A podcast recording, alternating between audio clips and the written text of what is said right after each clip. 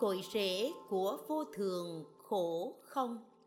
Nghĩ thấu nguồn gốc của sinh già bệnh chết, Thường cho nỗi khổ bị treo ngược lâu dài, xót cho nạn theo dòng chìm nổi. Nghĩ đến những nguy hiểm này thật đáng kinh sợ. Vì ruộng phúc mỏng nên của tính thí khó tiêu giữ trai giới không bền, như bình gốm chưa nung dễ vỡ. Như xương mốc dễ tan. Thế mà trong người tâm dân ngã cứ tăng mạnh. Lòng chấp trước chặt như keo sơn. Không sợ tai ương nhiều kiếp. Chỉ lo mạng sống trong một đời. Ham ăn bê ngủ chẳng khác gì loài chó phá trai ăn đêm tựa như loài ngạ quỷ. Do đó, thí chủ mất phúc cúng dường, chúng tăng bạc màu ruộng tốt.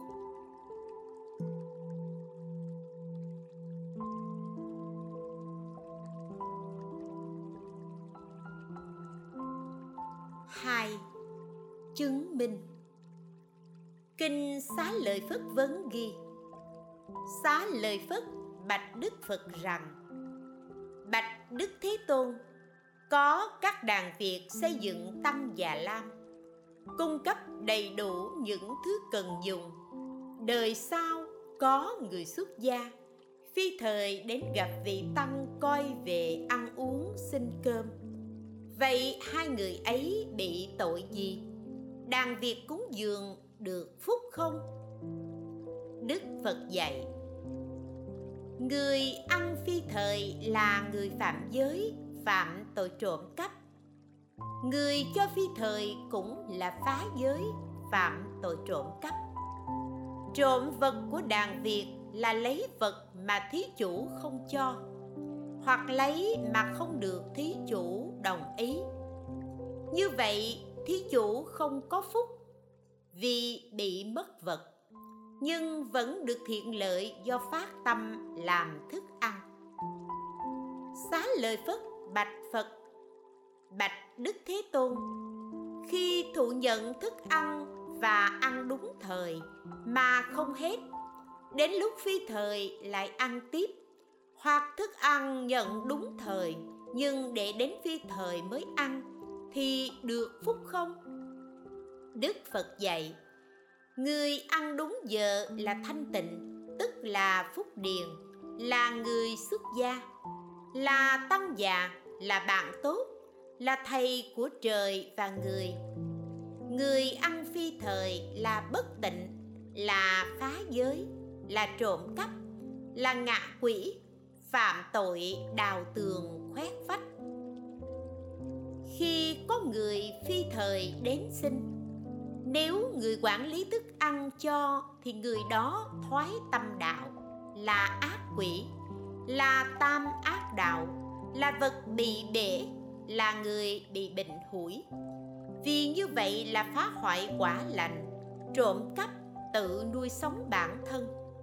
Các bà la môn còn không ăn phi thời, hàng ngoại đạo phạm chí cũng không kiếm ăn bằng nghề phi pháp, huống gì đệ tử của ta? Hiểu biết và thực hành theo chính pháp mà làm như vậy sao? Những người phạm như thế chẳng phải đệ tử của ta. Đó là người không có phép tắc, là người hành không đúng pháp, trộm thức ăn, trộm cho và trộm lấy, dù một nắm nhỏ hoặc một mấm muối hay một ngụm rượu đều phạm tội trộm cả hai khi chết đều bị đọa vào địa ngục tiêu trường. Nuốt hòn sắt nóng. Khi ra khỏi địa ngục, xin vào loài heo chó, ăn các thứ bất tịnh. Lại xin làm loài chim dữ có tiếng kêu khiến người ghê sợ. Sau đó, xin vào loài ngạ quỷ, trở lại chốn già lam. Ở trong nhà xí ăn những thứ phân dơ trải qua trăm nghìn năm, chịu tội xong, được sinh vào loài người, nhưng làm kẻ nghèo cùng hạ tiện, bị người ghét bỏ, không ai tin dùng. Trộm vật của một người thì tội còn nhẹ, cướp đoạt vật của nhiều người thì ruộng phúc tiêu tan, đoạt mất con đường xuất thế. Kinh kiền đà quốc vương ghi lúc đức phật còn tại thế, có vị quốc vương tên kiền đà, phụng thờ bà la môn. Các bà la môn ở trong núi trồng nhiều cây trái. Một hôm, có tiều phu chặt phá cây trái. Bà la môn trông thấy, liền bắt người ấy đưa đến vua, tâu rằng người này vô cớ chặt phá cây trái của tôi. Đại vương hãy giết ông ta. Vua kính thờ bà la môn nên không dám trái ý, liền giết người kia. Sau đó không lâu, có một con trâu ăn lúa, bị người chủ ruộng đuổi theo đánh gãy một sừng. Máu chảy đầy mặt, đau đớn vô cùng trâu chạy đến chỗ vua, tâu rằng, tôi chỉ cố ý ăn một ít lúa của người kia, mà chủ ruộng đánh gãy sừng của tôi. Lúc ấy, người kia cũng vừa đuổi đến.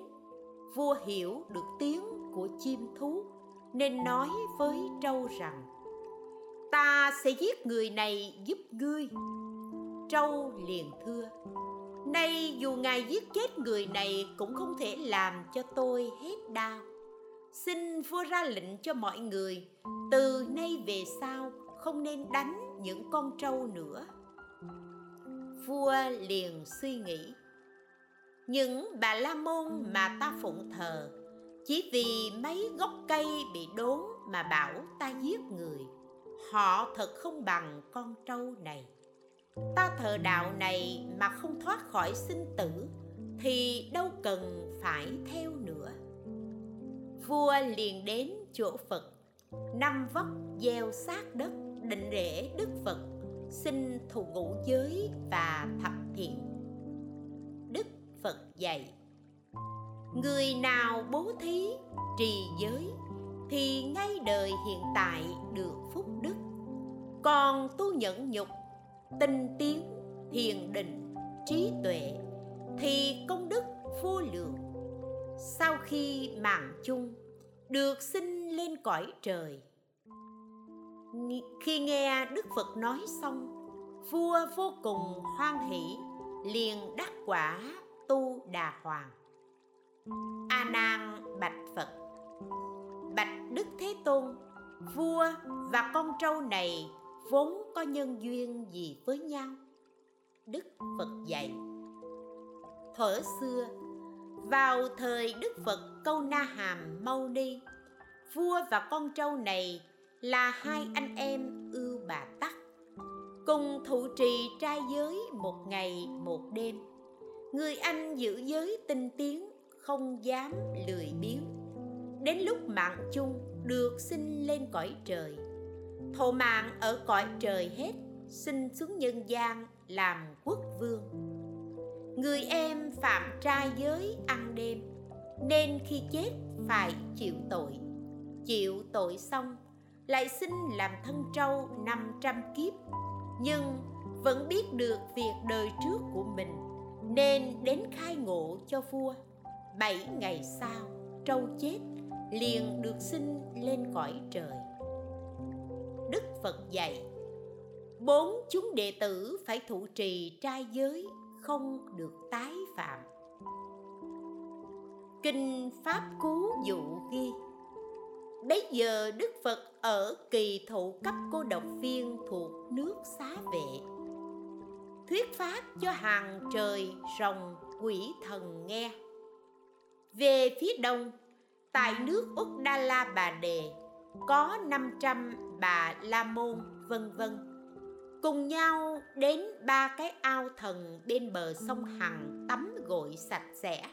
Khỏa thân để cầu pháp tiên như pháp của ni kiền tử. Do đầm quá lớn, nên họ lạc lối không thể qua được. Trên đường đi bị thiếu lương thực. Từ xa, họ trông thấy một cây lớn tỏa thần khí lầm tưởng có người ở, bèn đi về đó. Nhưng khi đến nơi thì không thấy ai. Các bà la môn khóc gào thảm thiết, đói khát, khổ sở, sắp chết lại đầm, tại đầm ấy. Thủ thần hiện ra hỏi các phạm chí, các đạo sĩ từ đâu đến đây mà muốn đi đâu? Các phạm chí cùng đáp, chúng tôi muốn đến ao thần tắm rửa, mong được thành tiên. Nay bị đói khát, xin ngài thương xót, cứu giúp. Thụ thần liền đưa tay ra, thì năm món thức ăn uống từ tay tuôn ra. Mọi người chẳng những ăn uống no đủ, mà còn dư làm lương thực đi đường. Lúc sắp ra đi, họ đến hỏi vị thần. Ngài tạo công đức gì mà có điều kỳ diệu như vậy? Thủ thần kể với phạm chí. Ngày xưa tôi ở nước xá vệ, lúc ấy trong nước có một vị đại thần tên tu đạt cúng dường thức ăn cho đức phật và chúng tăng. Tu đạt ra chợ mua sữa, nhưng không có người mang về ông nhờ tôi mang đến dân cúng phật và chúng tăng. Khi đến tinh xá, ông sai tôi pha sữa và múc nước rửa tay. Nhờ đó mà nghe được giáo pháp, tôi vô cùng vui mừng, hết lòng khen ngợi liên phát tâm trì trai. Nên đến chiều về nhà không ăn, vợ tôi ngạc nhiên hỏi, chẳng hay chàng hơn dẫn điều gì mà không ăn cơm? Tôi kể lại chuyện gặp trưởng giả tu đạt dân cơm cúng phật ở trong vườn. Ông ấy mời tôi đến thụ bát quan trai. Vợ tôi nghe xong, nổi giận, nói rằng, cù đàm, phá hoại tập tục, sao có thể chấp nhận được? Ông bỏ đạo đó ngay, nếu không sẽ mang hỏa vào thân vợ tôi cứ ép buộc mãi, nên tôi phải ăn cơm. Nửa đêm đó mạng chung. Do phá trai giới, mà nghiệp chướng chưa dứt, nên thần thức tôi xin làm thủ thần ở đầm này. Nhưng nhờ phúc mang sữa đến tinh xá mà nay tay tôi luôn tuôn ra nhiều thức ăn như vậy. Nếu thủ trì trai giới trọn vẹn thì tôi được sinh lên cõi trời, hưởng phúc tự nhiên. Thủ thần nói cho các phạm chí nghe bài tụng rằng, cúng tế gieo gốc họa, ngày đêm cành nó lớn, luống khổ hại thân mình, pháp trai độ trời người.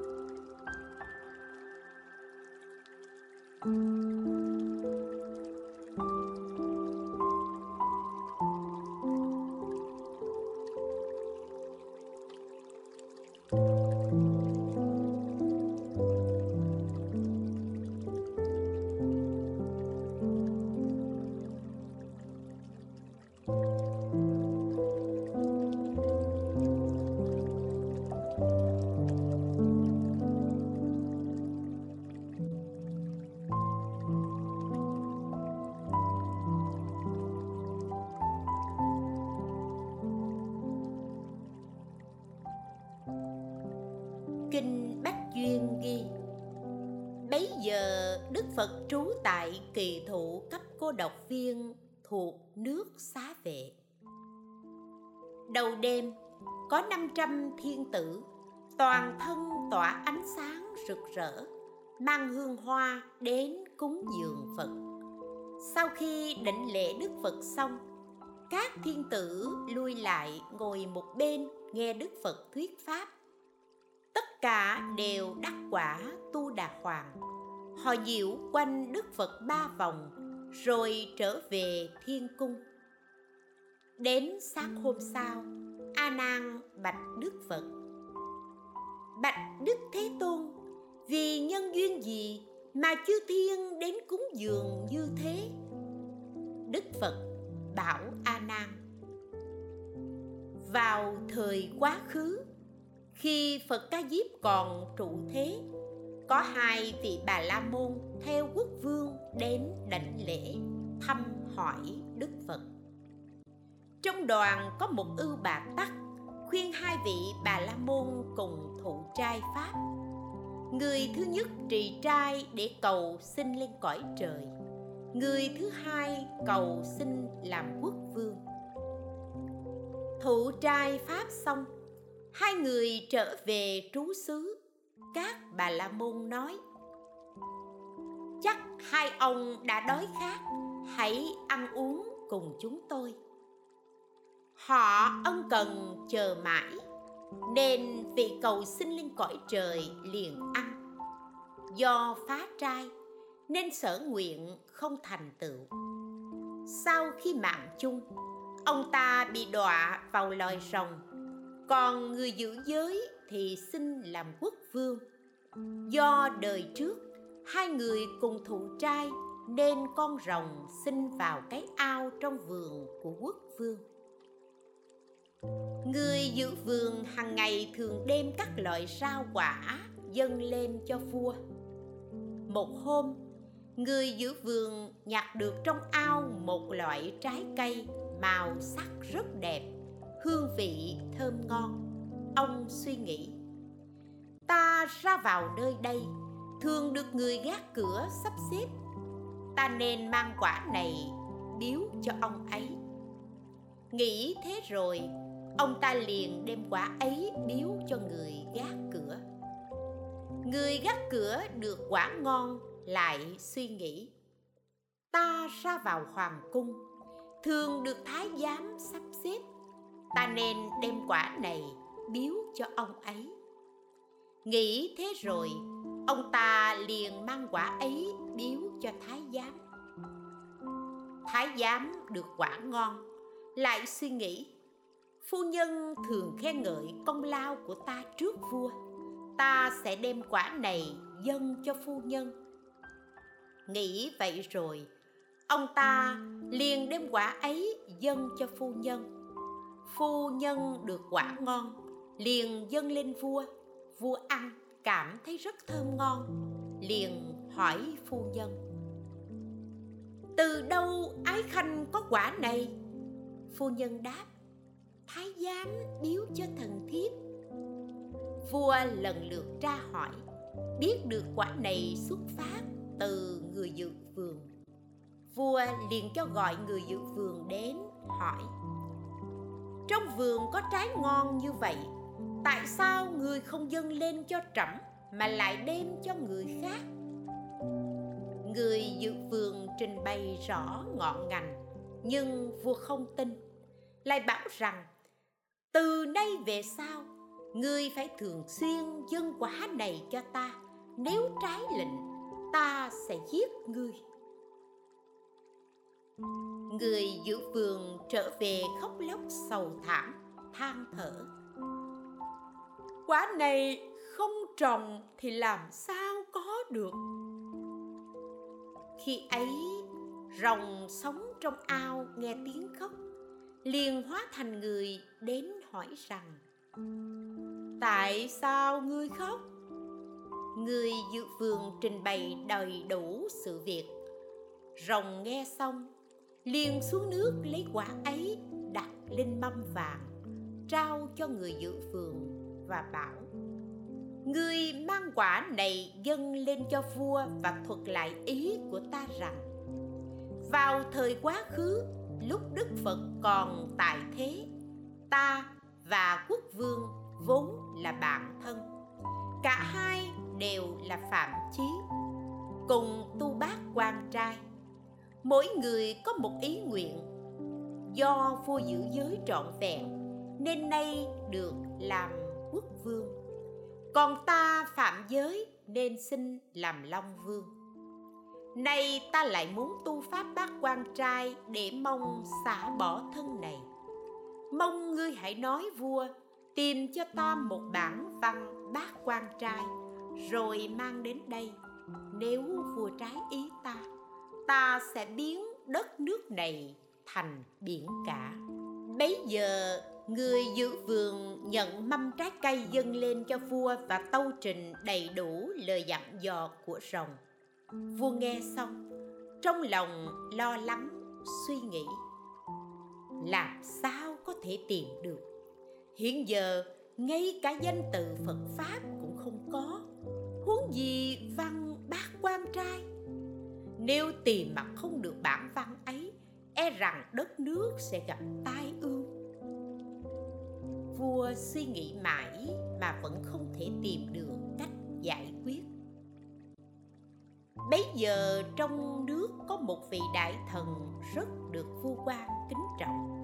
Vua cho gọi đến và bảo, rồng muốn xin trẫm bản văn bát quan trai, khanh hãy tìm giúp trẫm vì đại thần tâu đời nay không có phật pháp, thì làm sao tìm ra bản văn đó? Vua lại bảo, nếu khanh tìm không được, trẫm sẽ giết khanh. Vị đại thần nghe xong, liền trở về nhà. Sắc mặt lo lắng, buồn rầu khác thường. Người cha của vị đại thần tuổi tác đã cao thấy con về nét mặt khác thường nên hỏi lý do. Vị đại thần liền trình bày rõ mọi việc cho cha nghe. Người cha nói cha thấy cây cột trong nhà mình thường có ánh sáng phát ra con hãy chẻ ra xem thử. Vị đại thần chẻ cột nhà ra thì quả thật có hai quyển kinh thập nhị nhân duyên và văn bát quan trai. Đại thần tìm được kinh, vô cùng vui mừng, liền đặt trên mâm vàng dâng lên cho vua. Vua có được quyển kinh, vui mừng không xiết, liền mang đến cho long vương. Long vương được bản văn bát quan trai cũng rất vui mừng, liền đem châu báu tặng cho vua hai người từ biệt nhau, ai nấy trở về nơi ở của mình. Long vương cùng 500 người con siêng năng tu tập pháp bát quan trai. Sau khi mạng chung, đều được sinh lên cõi trời đau lợi. Nay, họ bay xuống cúng dường ta, nên có ánh sáng rực rỡ như vậy. Đức phật bảo a nan ông nên biết 500 rồng con thụ bác quan trai lúc đó, nay chính là 500 thiên tử này. Lúc đức phật nói nhân duyên này, có người đắc bốn quả sa môn, có người phát tâm vô thượng bồ đề. Đại chúng nghe đức phật nói xong, liền hoan hỷ vâng theo. Tụng rằng núi cao sắp thành công gian dở đường dài nghìn dặm lại bỏ xe. Sửa ác làm lành nhờ giáo pháp. Đổi lòng nhiễm ác bởi nữ nhi. Chuyên tu ngũ phúc không trọn vẹn. Trai giới đâu giữ thành bát quan. Đêm dài dằn dặt nào ra khỏi. Sông ái nên mong, há được qua